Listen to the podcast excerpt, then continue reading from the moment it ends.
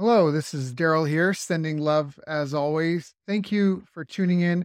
I just want to say if you like this interview, you can check our website for companion workbooks, action guides, tools, checklists, templates, and show notes with links for everything mentioned on the call. Just visit bestbusinesscoach.ca. That's best, B E S T, businesscoach.ca. Enjoy.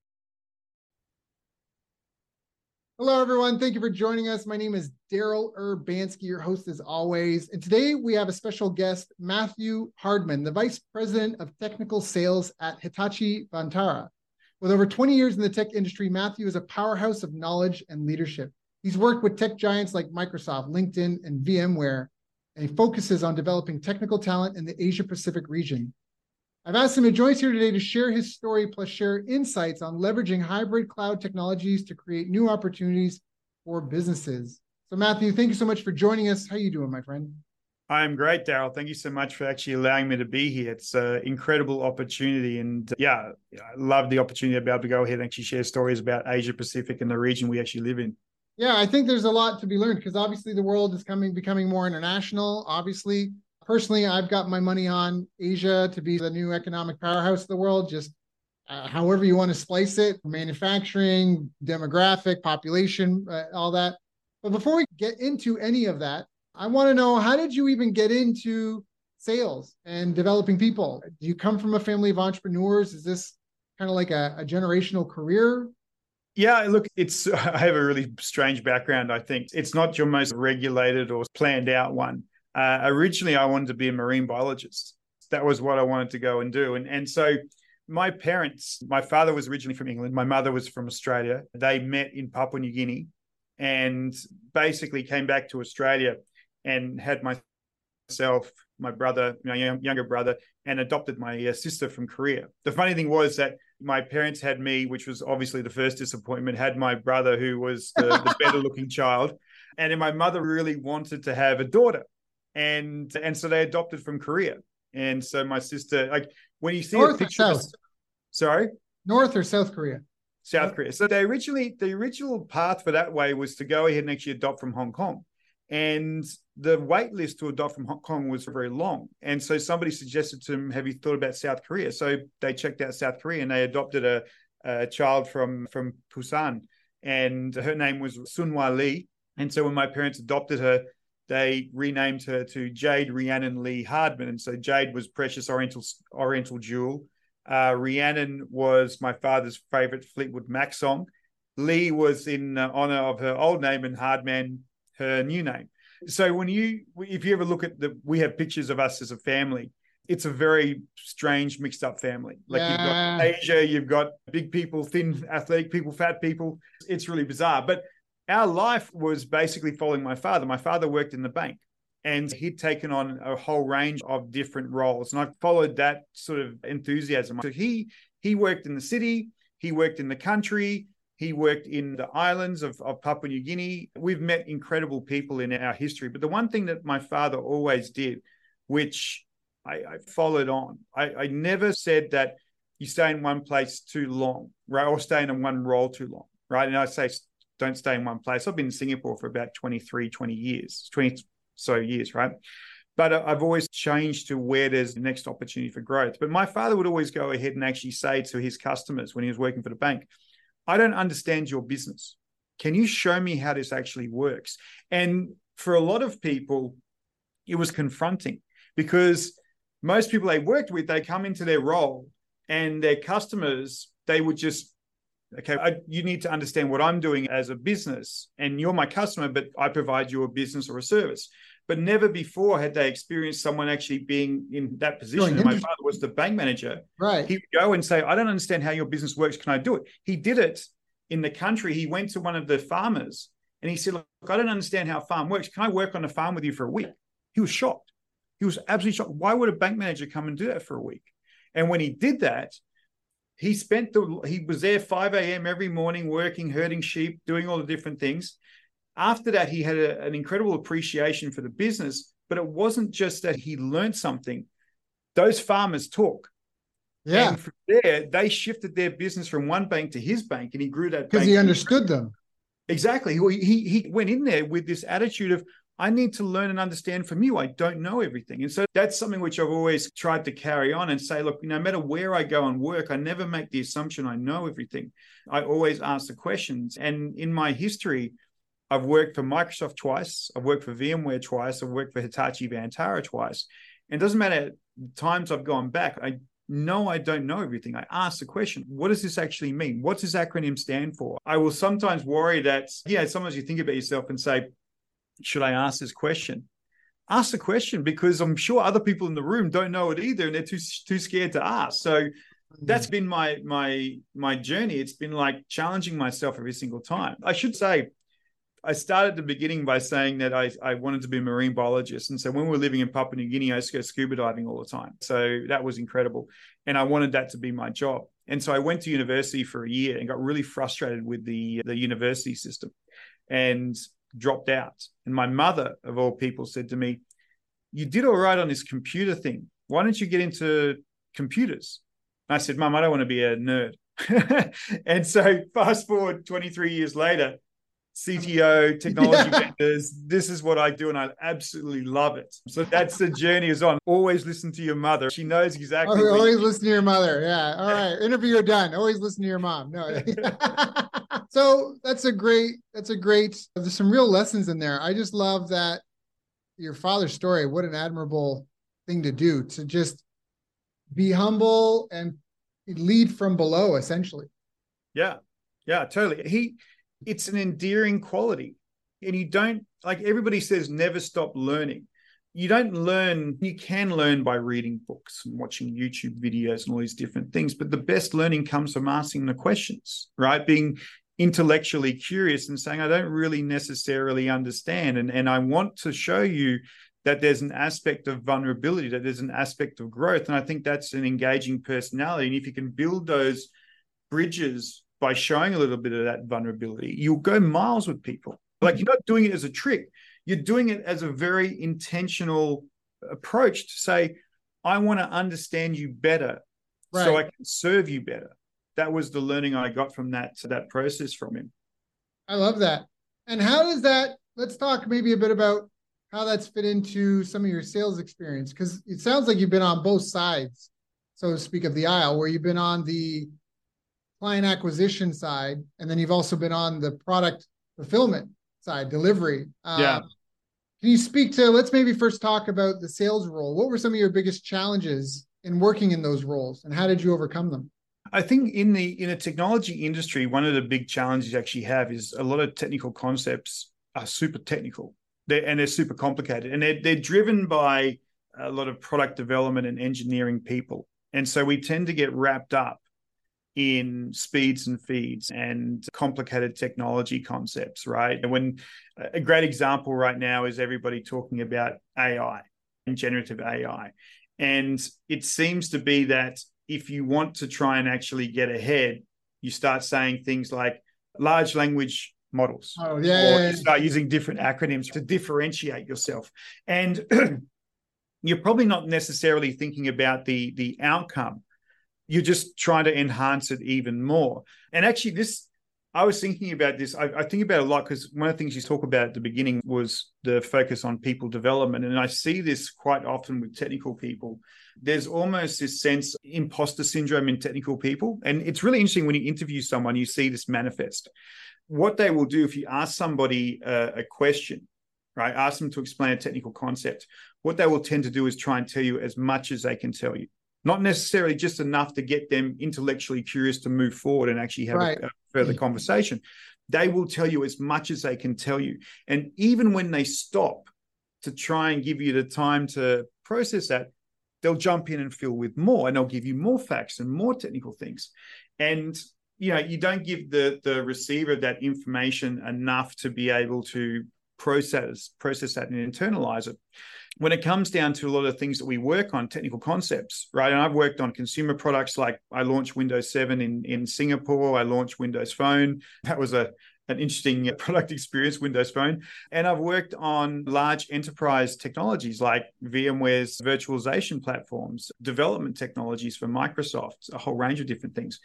And I think that the challenge for a sales organization when they're selling technologies tend to go back to what is it the technology actually does, but not mm. necessarily mm. what it actually results in from an experience point of view. And so I spend a lot of my time trying to take these complicated concepts and turn it into something that okay could i explain this to my kids or my grandparents right. or something like that so they could walk away and go hey i get what you're trying to do with that and so that that to me is has been the challenge is as, as you get more complicated in the concepts how do you simplify it to the point where people feel comfortable you don't ever want somebody in a sales engagement to feel uncomfortable or unsure because you, if they do feel like when you walk out the room and you might have gone man i totally nailed it with my presentation and my acronyms and my massive complicated diagrams. It was awesome. And you feel good. The person you're selling to is going, I really don't understand what that person yeah, is talking so about. We can't invest this. Yeah, exactly. Building that capability and and getting others to to scale on that, like others to pick that up, was certainly a, a big challenge. But I feel like we are getting better now. Like we I think that the the focus on areas over the last maybe 10, 15 years, evangelism, storytelling, like making that an integral part of a technical sales organization is actually helping us get better rather than here's the spec sheet, let me blow your mind. Right. I agree with that 100%. And I love what you said. I wrote down because I always, I'm a writer downer. So if I'm looking away, I'm paying attention, but it's, I'm, I'm writing down. It's not, I'm like, I'm not on my phone or anything. Um, I'm a writer down. I'm a paper and pen guy, even if I never look at it again. And I wrote down silence is power. And I loved how you said that because at least for me, I know I used to really suffer from trying to be actually right before this, I just went through this. I used to always try to be the shiny, you know, dance, shiny dancing bear. And I found hmm. sales personally was hard on my ego because you get rejected and you take it personally. And and one of the things that I, at least helped me, and and you maybe speak to if you've had similar or different experiences, but I stopped making it about me and my product or service and started trying to make 80% of the focus on them and the issue and the problem and their needs and all that and what and this and what would a solution yeah. look like? Because for me when you talk about the explaining the technical components of stuff at that point it gets simplified because they've told you hey i've got a bucket and it has six holes and this is the way the holes are in and i need something that can plug all of them or at least these three. Yeah. And now when i go into the pitch I'm just talking about those three holes. By the way, we also do these other things. And I find yeah. that it can be a bit harder, uh, but you get through the tire kickers faster. And what I mean by harder is sometimes people just don't want to answer your questions. Don't want to, I don't want to tell you about what I got going on.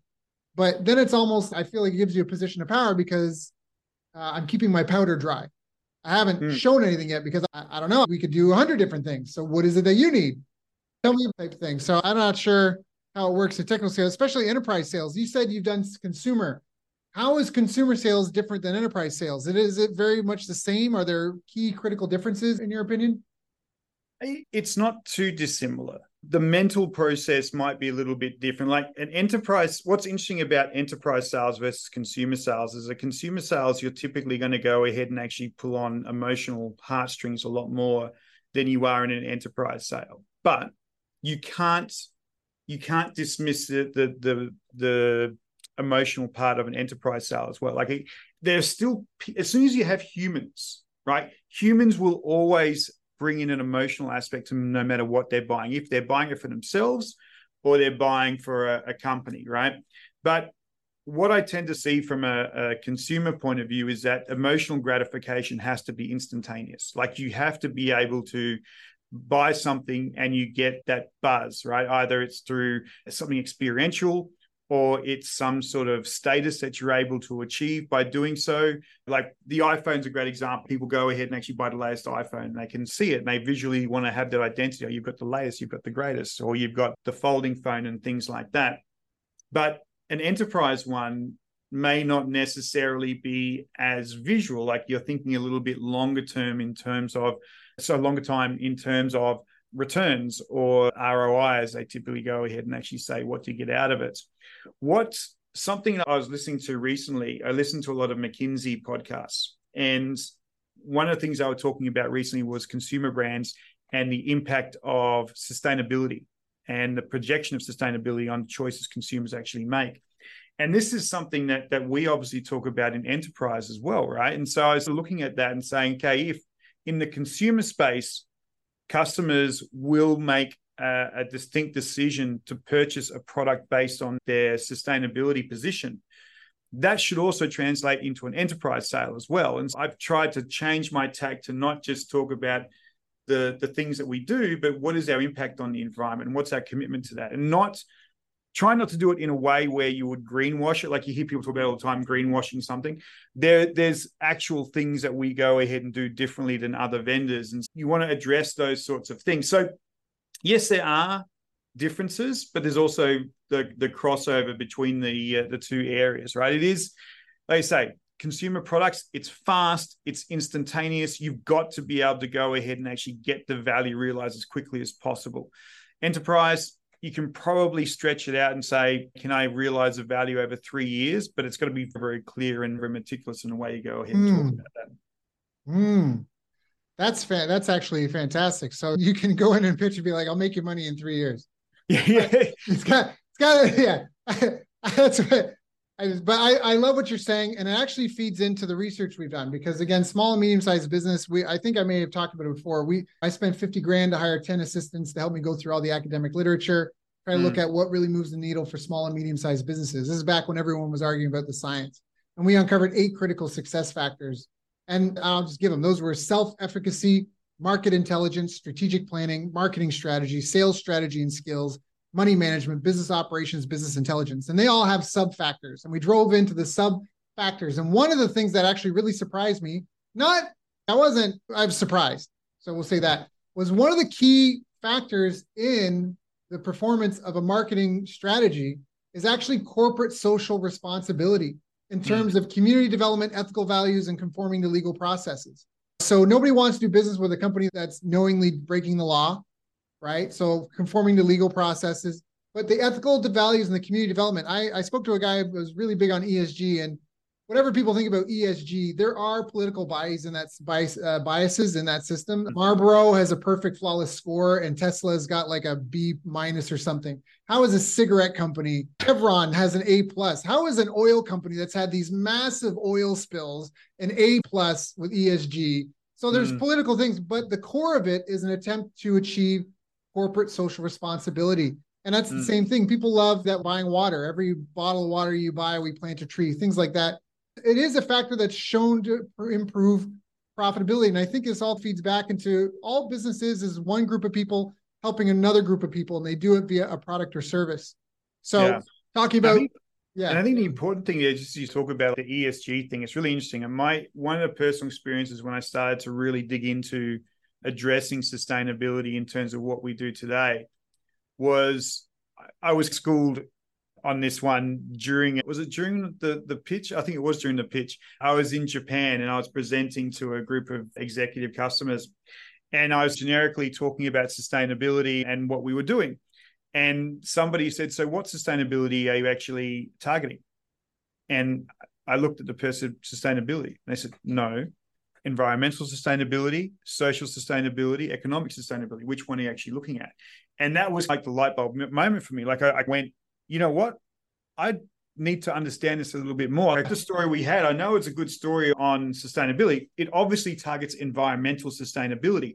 And this person gave me feedback afterwards. It was fair feedback. When you're going and talking about sustainability, make sure you stipulate very early on what are you really going after from a sustainability point of view? Are you really right. targeting efforts on environmental, on social, like you talk about the ESG ones? Like that's a very comprehensive area of, of study.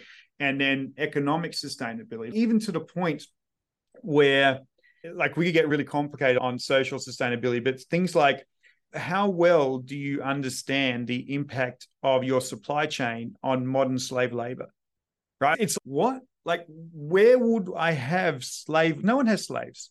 Really? Yeah. have you really looked at your supply chain and actually conditions along the whole supply chain? That's the level of insight. If you're really saying that we are delivering on sustainability you've got to look at all these different angles. And i'm not saying in every company like big company you said chevron and marlboro and, and tesla they have the resources to be able to invest and do the study. But for a small business you can't necessarily target everything. You certainly want to make good decisions you know, as you start to talk about your impact and sustainability, I think it, it, it's worthwhile for a smaller company to be able to say, look, we're making a investment and a very conscious action to address this aspect of sustainability, and this is what we're going to do because it's more authentic that way.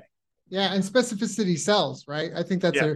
a, a key factor. And if you ask someone how to solve a problem and they really weren't the one that solved it, they can't get into the nuts and bolts of it. Yeah. And that comes to, almost like you say, the authenticity, which is actually another thing that comes in. Brand trustworthiness and integrity is a factor of the effectiveness of a marketing strategy. And that to us, the, the key components was transparency, customer focused, unique USP, authenticity, brand consistency, and clear brand uh, purpose and promise. Hmm. So I agree with everything that you're saying. Sorry, this cat came in the window and it's the door's shut. Let me go. Let me go. Let the cat. Let the cat. Hold on one second. I'm going to pause. All right. So I guess we talked about you talked about making a pitch. Obviously, you're dealing internationally as well, different mm. cultures, different countries, even. Do you have any tips for anyone who might be starting out or struggling in terms of one getting to make the pitch and then two pitching successfully? Yeah, getting the getting to make the pitch is is super challenging. That's half the half the battle. And I've been in a fairly privileged opportunity where most people tend to have those relationships and bring me in and say, Matt, can you come and talk about the strategy or talk about what we're trying to go ahead and actually do?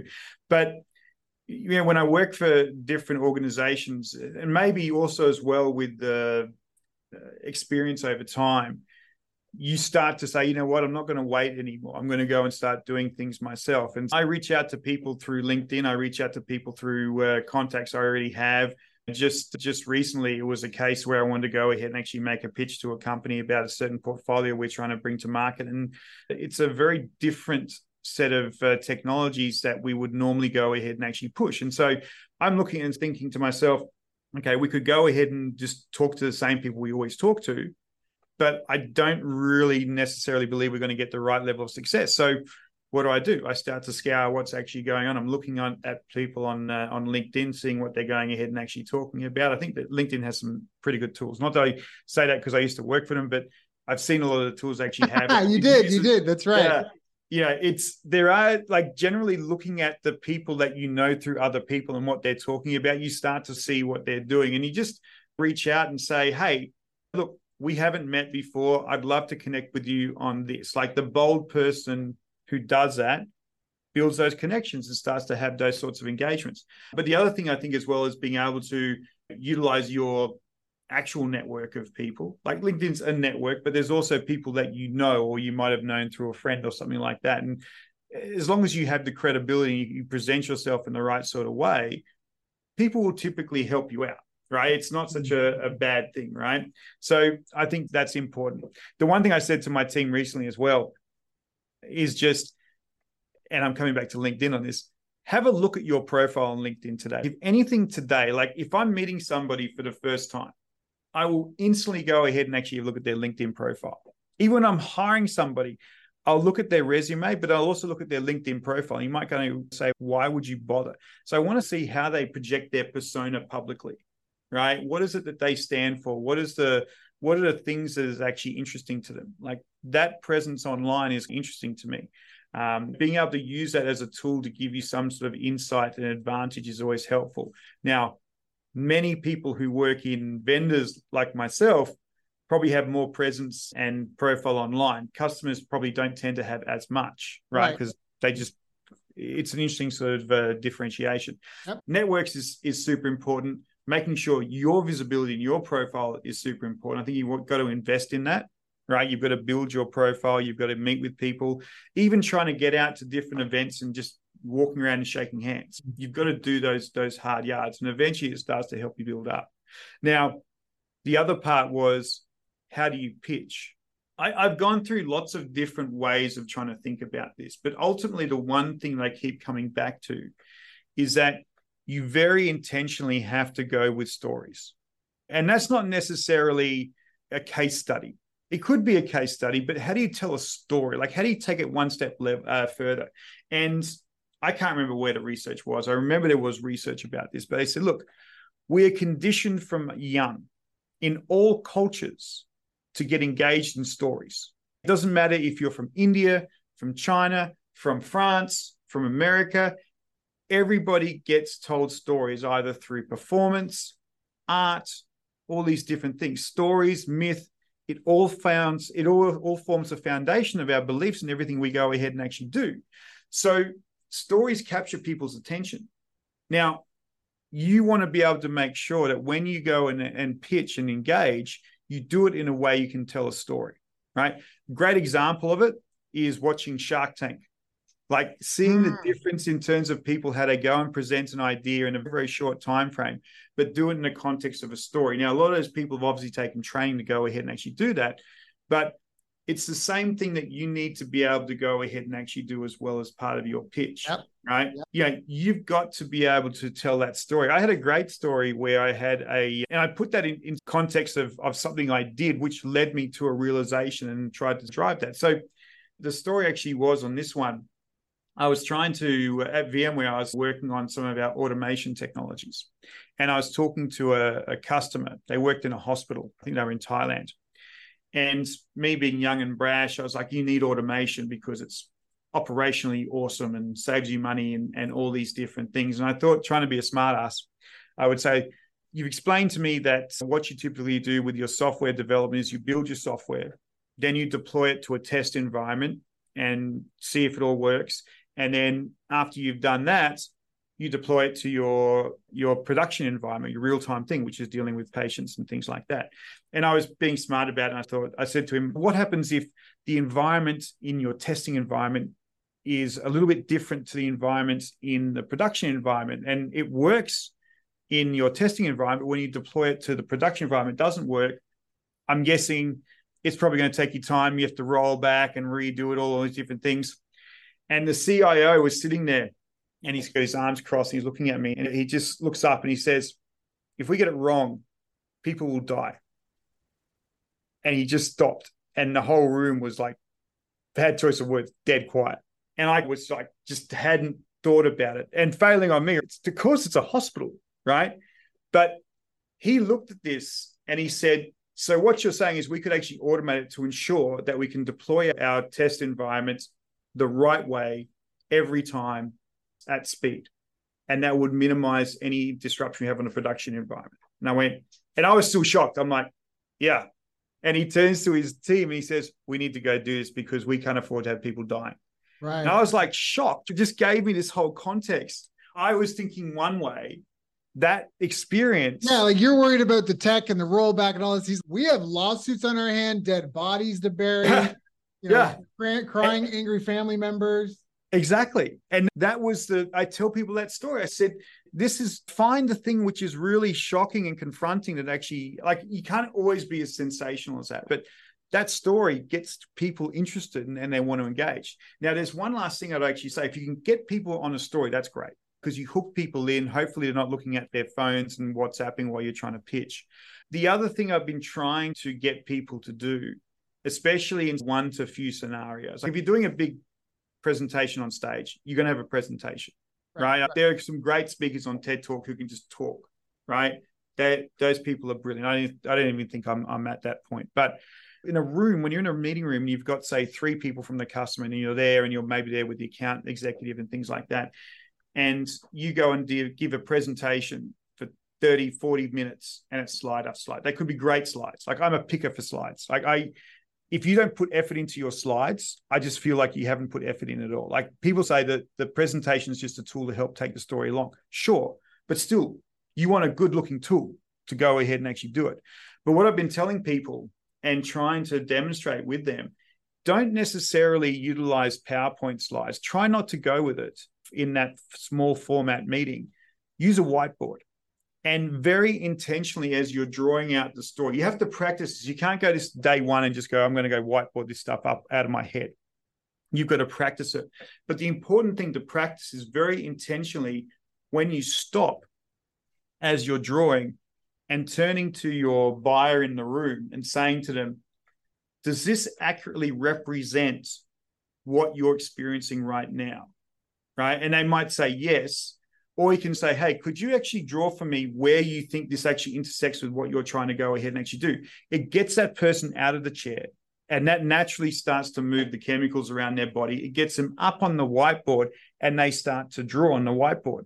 Then they're invested, right? And so then you can actually start having this dialogue. So I actually find that in these smaller format presentations, the whiteboard discussion where you turn and ask the person to join you and be part of it is such an incredible sales tool, better than any presentation or story you might go ahead and actually tell. The power of a marker and a whiteboard is incredibly powerful. It's a weapon if you use it. I love that because it makes it a collaborative environment now. Absolutely. It's, got the personalization, the customization. And what's the difference between window shopping and shopping? When someone window shops, they don't touch anything. Yeah. They're not engaged. Exactly. They don't try anything on. But here you get you you give them a sense of ownership. So I, I yeah. really love that. I actually talked to a guy, he's a YouTuber, 100,000 something followers, and he was saying that he was actually gave the opposite advice, but at the end, I think you guys both agree on the same point. He said, I used to go and go make these really big fancy PowerPoints and make sure they were so beautiful and that. But then what I realized that when I do that, they want to show them around, get everyone's opinion. So now all of a sudden, instead of deciding on the deal, they're showing off how beautiful your slides are and feedback. Because I learned to just go in and just use like the template white slides, just really basic so it doesn't make sense if you're not in the meeting. Yeah. And that's almost like the whiteboard. What are they going to do with the whiteboard? They're going to take a photo of the whiteboard and they're going to have it doesn't make sense you're there. So they have to decide whether the project's going to move over or not in that meeting type thing. And so he's and also you need to know exactly what if your slide is if your presentation is seven slides, like you got to really know the the budget, the authority, the need, the timeline. So yep. it's kind of like what you're saying. Like he was just about most people want to go in and razzle dazzle, but really it's just the bare basic and they need to be involved. So that way it's almost like an insider group where you, if you're not there, it won't make sense to you. If yeah. that's uh, right, like the same thing with your whiteboard. You can yeah, no, no, that, yeah, that, that resonates. There is, there is the idea in terms of saying, okay, don't give out, don't give away too much. I, I, I, think the other part of it as well is trying to make sure that when you go ahead and actually do these presentations, you're not necessarily do you put this? You, I think the other thing, again, I come from more of a technical support back or technical services or technical sales background, right? So pre-sales and those sorts of things. I will never ever say or, or, or degrade the role of a sales team. Like the right, sales right. team, they have such incredibly tough and and stressful jobs. Like they give up a lot of their salary in the hope of getting a commission based on the sales. If I ever, I quite often tell my team, we don't own the number our role is to positively influence and impact the number to help make right. that number. Yes, we have a commission as well, but it's not as much as what a salesperson does. But sometimes you see people feel like they need to go into a presentation and the outcome they actually want, they might say is we want to progress the deal. But many people tend to think, I want that customer be able to walk away and completely understand what I'm trying to sell. And that's the wrong outcome. Right. right? If you could do that, you would be a trillionaire, right? Because if you could teach somebody something in one hour, that's amazing. It's not possible.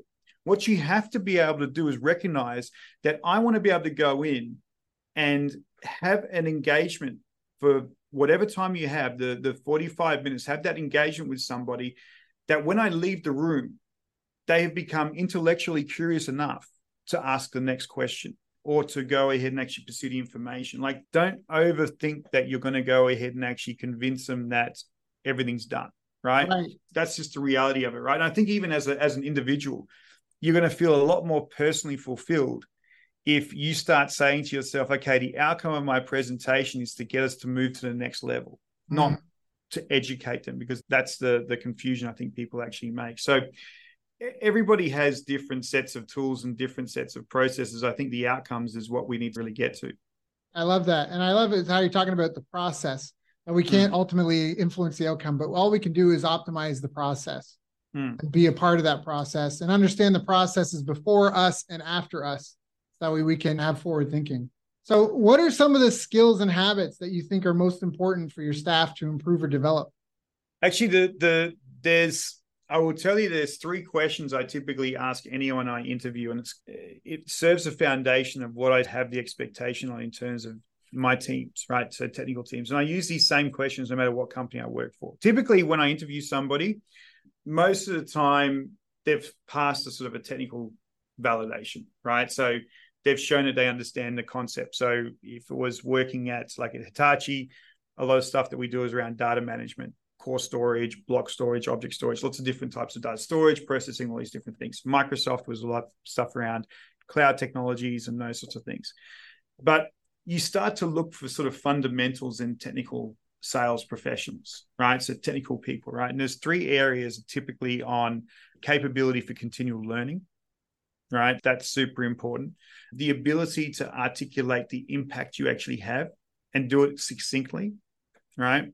And then the third area is the ability to think at scale because we're not necessarily in any organizations that have a multitude or plentitude of resources anymore. I think we've seen a lot of these organizations who have actually had to cut resources. And I can, as I continue to talk to people across different companies I've worked for and different colleagues, the continual theme is, man, we just don't have the people. And so you have to sort of think. So going to those three areas, when I ask people in the interview on the first one on learning, I quite often ask them, tell me something that you've actually learned recently, either personally or professionally. Tell me how you learned it and tell me what did you do with that learning. And what I'm looking for there is I've identified something I want to develop and grow myself. I've taken the aptitude or or the approach of how I would go ahead and actually learn. And I'm looking for different channels of learning. Did you is it just I went to a website? Did I read a book? Did I go to YouTube? Did I watch videos? Did I download the software and do a, a demo for myself? What aspects did I do to build my own learning path? And then finally, how do I actually use that learning to help others? That's what I want to try and see people get to because I also don't want people to feel like my technical capability is my weapon or my ivory tower, right? Because sometimes people tend to treat knowledge as power. Mm. I know this, you don't know this, therefore I have power over you, right? Not all people, it's a very asshole type behavior. Apologies for language, but you know, that not wanting to help others and help elevate others and help them be successful it's, it's not a behavior i like. So i always ask those sorts of questions in, in people. My second question which tends to freak people out so you like this one i give them the scenario where i say okay what's your boss's name? And they'll tell me someone. What's their boss's name? This person. How many bosses up do you know? And so i get to this person. So, okay let's say three or four bosses up that particular person. I want you to visualize that person. I go, okay. Now, let's imagine you're in a tall building, 40 levels. You're on the top floor and you're going to go downstairs and get yourself a coffee, right? Because you want to go buy a Starbucks or something. You feel like you want something nice. And Starbucks is not cheap, right? So you'd love someone else to actually buy the coffee, but it is what it is. You go in the elevator, door closes. Just as it's about to close, it reopens and in walks that boss's boss, right? It's going to take that elevator two minutes to go from that floor down to the bottom, right? As soon as that door closes, they're going to ask you, hey, what are you working on? Right? You have two minutes to explain what you're doing and the impact it has in that organization in the context that that person can understand. And what's really interesting is seeing then how people articulate the impact they actually have inside the organization. Some people go into this, this, this it's a laundry list of things they did but not once do they actually impact, articulate the impact it actually has. Right. Mm-hmm. And the reason I ask that, there's a stress factor in there. Like I say, some people use up the whole t- two minutes. Some people go for 30 seconds and they stop. I'm like, okay. Some people hit the mark at 30 seconds. Some people completely miss it. Some people hit the mark at two minutes. Some people completely miss it. The reason I ask the question is not necessarily just to see how do they articulate impact, but it also helps to demonstrate how would they prioritize because mm. if you can't articulate the impact on the top things you do, you haven't really prioritized what you're doing. And in organizations we actually work in, when you have so many people that you're working with and so many different priorities, you've got to prioritize. You've got yep. to say no to things. Yep. And yep. someone who can't articulate the impact and what they're doing probably can't prioritize very well as well. So that's the second question. And, and I literally get my iPhone and I set the timer and they, the buzzer rings. It's very intentionally pressure. The third final way I ask them is, is another scenario, but I basically say, look, let's go ahead and actually choose a particular technology.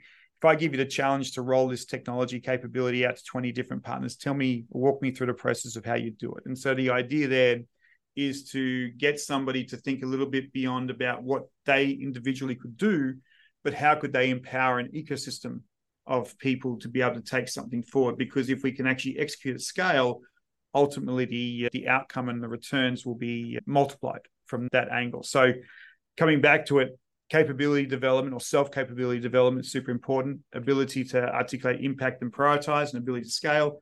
Those are the three things I think can actually make someone successful. That's really great. I think that's super powerful. That third one, often I don't have a question that I ask people, but for myself, I always think of the rule of 10,000.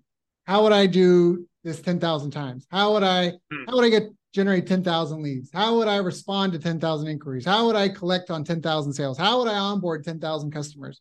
And I just think that's a really powerful thing for people to think about because it gets you thinking in terms of systems and structures and processes, right? And the process mm. of baking five pies is different than baking 5,000 pies. Yeah. if you begin with the end in mind, you may not have everything, but you know where you're going as you go, right? And I just, I really like that. That's a really good, powerful uh, question set. Now, I know we're almost up for time, and I do want to be respectful for your time. If is there anything I haven't asked you that I should have asked you? It's always an ongoing conversation, and perhaps we can actually revisit like a, a, the next sort of set of different ideas. But I guess the the one thing we didn't actually talk about was actually around you want to talk about hybrid cloud. We didn't even get to that right, right, process right. Stuff, right? that's cool. I sort of hmm. say that's a I think that's a really super interesting area. And I guess maybe if we did it as a preview for the next session, there's some really interesting trends that are happening right now in this part of the world, spe- specifically in APAC, right? You hear a lot of people, they want to go ahead and actually move to cloud. What's been interesting when you look at what happens with a lot of organizations, excuse me, a lot of them are actually starting to reassess that motion. And one of the things I saw recently, they talked about executives in Asia Pacific how many of them were looking at what they would call a, call a hybrid multi-cloud environment, right? They were saying that something along the lines of about 9% of people they surveyed were interested in that. You go, that's not much. By 20, I think it was, they reckon it's going to be 49% of people want to have this hybrid cloud, hybrid multi-cloud environment. And it far outpaces anything around the world. EMEA, Americas, all these different mm. things. What's really interesting to me is that what we are seeing is that customers are, are really interested in a couple of different things. They're trying to understand cost a lot better and they're recognizing that shifting everything to cloud, as great as it actually sounds, and I can tell you the marketing dollars and the marketing that companies like Google, Microsoft, Amazon, all those different ones, they're obviously really trying to convince everybody that you need to be in the cloud. In fact, I, I challenge everybody to go present it on big stage right. and, and small stage so tell me why everybody is telling you that for you to be termed to be innovative, you have to be in the cloud. That to me is crap, right? right you right. are innovative because you've identified a process you want to make better. You are innovative because you've mm-hmm. changed the way you engage a customer. You are innovative right. because you've changed the way you do something. It doesn't matter the technology you use or where it runs. It's what you do, right? Right. But there are customers today who are now saying, I'm getting charged a lot of money to do this cloud thing. I'm getting charged a lot of money to move around my data. Imagine, I, I said this somebody the other day, right? Imagine you taking your kids to kindergarten, right? You drop your kids off at kindergarten, right? They can walk through the door and you're paying the kindergarten to have your kid for the day. Now, at the end of the day, you go to pick up your kids and they say, okay, you now have to pay for it, pay us to let your kid out. Right. Uh, A lot I of mean, people don't realize that, but with the cloud, all the cloud means is someone else's computer. That's exactly. It. That's and, it. But and they charge, and the big thing they're starting to feel is that they're saying, okay, there's this concept of ingress and egress. Ingress is data going in, and egress is data coming out. So when you're pulling data out of the cloud, like you might have generated and say, I want to use it internally in my organization, you get charged egress. Now, the question I ask people is like, why does a cloud company not charge you data going in but charge you data coming out. Right. What is different? It's well, paying a disconnect. Yeah, it doesn't. Like if you hmm. charge for both, okay, maybe I'd understand some sort of cost in terms of doing it, but it's not. So, yeah, it's getting really unmanageable. So a lot of customers now are saying, "Hey, I want choice. I don't want to be penalized for having data in someone's cloud. I want to be able to utilize my data across clouds where I want to see the technology being utilized. And I want to have better control. I've got data regulations coming in. I've got a whole range of challenges I've got to go ahead and actually face. The solution to a lot of this is really going to be this hybrid multi cloud. And so that's really exciting. And like I say, I've started talking a lot about it. I know we're, we're running out of time, but like I say, oh, we should probably save it for a deeper conversation. But in APJ, in this part of the world, the rate of of pace in terms of people really assessing what they want to do and how they're using, utilizing technology to do it it's outpacing everybody else in the world. So I think it's a really exciting place to be able to watch what happens in this hybrid multi-cloud space. Yeah, yeah. I, I think that's really important. And I think I am curious. I, I have a couple of follow-up questions. So can you give an example of for a small business owner where they might use a hybrid multi-cloud scenario? Yeah, if you thought about, it's probably important to understand the definition of, of a hybrid cloud first off, right? So a hybrid cloud is is typically a combination of using your systems and resources inside your organization combined with hyperscalers resources. Hyperscaler would be Azure, Google Cloud, things like that. An organization that might do that might have a application running on a server inside their organization could be a virtual machine could be a server running on their, their platform and they might be consuming services in azure to process some sort of data right so there's some compute work being done on hmm. premise and there's some compute work being done in the cloud, right? right. Now, that can sometimes incur that, that sort of cost because data might be flowing backwards and forwards and things like that. But what you're doing is you're combining what you have on your on premises and you're combining it with what you actually have in the cloud from that point of view. Now, a multi-cloud one, it's you don't often typically see a single application do a multi-cloud scenario, but you do see organizations have a multi-cloud strategy, right? right? So it might be from the point of view that if you had an early adopter as a small business, a startup or someone like that, and they wanted to go ahead and actually use um, cloud technologies, 10 years ago, they probably would have said, hey, you know what? Amazon, right? right. AWS. AWS. Yeah. yeah. Everyone says AWS is the innovator. Now, here's the thing fast forward to today. If I said to you, which is the best cloud provider for infrastructure. You still might say AWS. Fine. Depends on the, it depends on the purpose. Exactly. And that's the point. Now, if I said to you, what's the best infrastructure for AI? If you're a small business and you needed an AI to help you engage with your customers and all those different things, who would you go with? Yeah, you would probably say Azure because of their relationship with OpenAI, their massive investment. And just last night, even they did a big event where they talked all about Copilot and right. how that was helping you with presentations and Excel and emails and all these different things, right? Microsoft is very squarely positioning itself as the AI leader. So now you've got a scenario where a company might be saying, oh, a lot of our infrastructure is wrapped up in AWS, but we want to utilize Azure for AI. So we've got a multi cloud scenario here.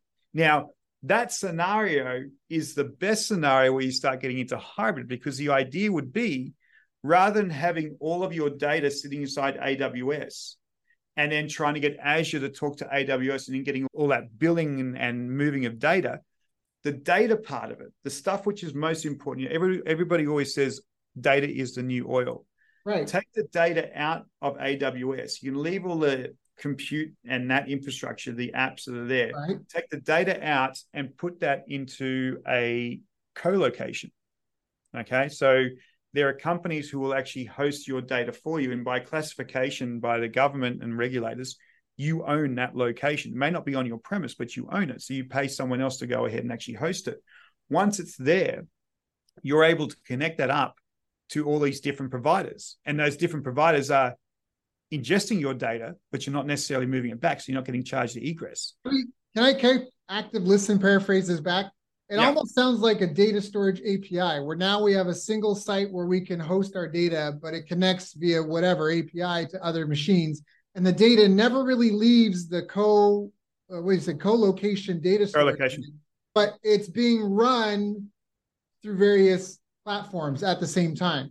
So yeah, you're not exactly. so, you, so and again, I'm trying to I'm trying to say this back maybe again to help other people. So it's not that you have data in AWS now you have to copy paste that over to Azure to be processed. Now you're paying for the data to be in two places at once, and yep. you're paying for the transfer in and out or one or the other or both. But instead, you're saying, no, my data is going to live here, almost like on a blockchain type thing, and then it's going to be accessed as needed and transformed in site location. So when the access is cut off, like the, the process is finished, the data hasn't moved anywhere, but whatever's been added, changed, modified is done. Is that relatively yeah, pretty accurate? much. Yeah, the data will always sort of data will always move, right? That's unavoidable. Like you need to ingest the data. If you've got a, a compute resource in the cloud and right. you want to work with it, yes, it can point to that thing off prem, but it's still ingesting and computing it here on the cloud, right? right? Okay. But the ingestion, that ingress cost is zero, right? You bring it in and you look at it and you get a result. But you probably, once you've got it in there, you process to get your result. Do you need to bring anything back? You just want to see the result, right? right. So in, essence, you can get rid of it, right? The data that you own is your property you own in that colo. And I can say, you know what? Now I want to use that cloud service. My data is actually here the here's the really I'm going to get trying not to get too geeky on this, but what's really interesting, people look at this and they go, yeah, but this can't like I need performance. I need this thing to work really fast. And, and if I separate the data from the application in the cloud, then surely I'm going to take a performance hit. Right. It doesn't. In fact, sometimes it works better, which is really weird. And the reason why it works better sometimes because the colos that we actually work with, the co-location companies, they're actually hosting AWS and Azure and Google Cloud. They run those things in their premises. So it's so not leaving the service. It's yeah, it's just it's on the same. It's the, the same data center, the same premises, same network. And so we did a test. We did this in Hong Kong recently because we were showing a customer. We said, what if we took AWS, because everybody knows AWS, take AWS and take an EC2 instance, which is their virtual machine, right? Right, right. right. And we're going to put the data in a colo. We'll put it in Equinix here. And Equinix is who we work with. We'll put the data in Equinix. We put in one of our big storage arrays, put it in there. We'll get the EC2 instance running and we'll get it to talk to each other. Just start ingesting the data. And we actually saw that the performance between the EC2 instance to the colo was exactly the same as running everything in the cloud.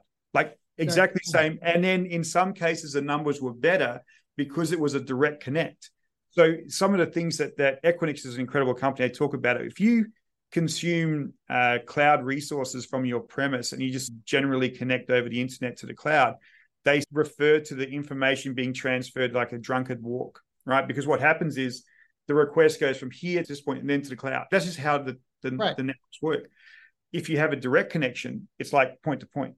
And so right. what they've been able to do with the uh, Equinix Colo is to be able to do it in such a way that we can actually have that direct connection from our data, which is like high end performance data uh, storage, directly to the compute instance, and it works incredibly well. Yeah. You know, so yeah. I imagine the data security is better too because there's less points of contact. There's less the shorter the chain, the fewer places it can break at the yeah. same time. So I think in some ways it's an improvement in a lot of different in a lot of different ways. Yeah, it's it is really like I sort of say it's the funny thing is I was thinking about this the other day again because I used to be a developer uh, and I'd still dabble every now and again in, in software, but there was a time when we would go ahead and actually build these decoupled applications where you'd have your database here, you'd have a business layer of logic, and then you'd have a presentation layer like a web app or a Windows application and things like that.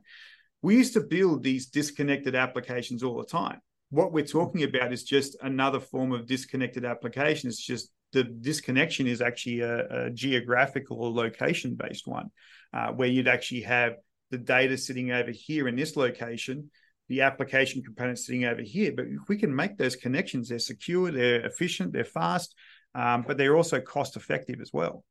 Yeah, I love that. That's actually uh, we're I'm geeking out here right with you, hundred percent hundred percent. I've got a thing where I've got a membership area with 300 and I think we're over 400 people now in there, and our leaderboards are a little slow, and it's probably part of this because it's just the dot. Anyways, so I'm with you on it. I'm with you on it. I've got in case use cases running in my head. Matthew, I do want to be respectful of your time. Thank you so much for coming and joining us. If people do want to continue the conversation, if they want to reach out and learn more, what is the best way for them to get in touch? Yeah, hit me up on LinkedIn, right? I'm always there checking in. That's like the the main place which I really connect with a lot of different people, that's for sure. Got it. For those that want to check him out, go look up Matthew Hardman, M A T H E W H A R D M A N. Go check him out on LinkedIn. We got the right one if he's with Hitachi Van Vantara, an Australian Institute of Business. We got the right guy. Again, Matthew, thank you so much for coming and sharing your insights, your wealth of experience, and geeking out with me a bit on this. Hopefully, our listeners, hopefully, it's going to help them navigate the future because the future is tech friendly. That's for sure. So, thank you Absolutely. so much, my friend. You Thanks, buddy. I really appreciate being here. Yeah.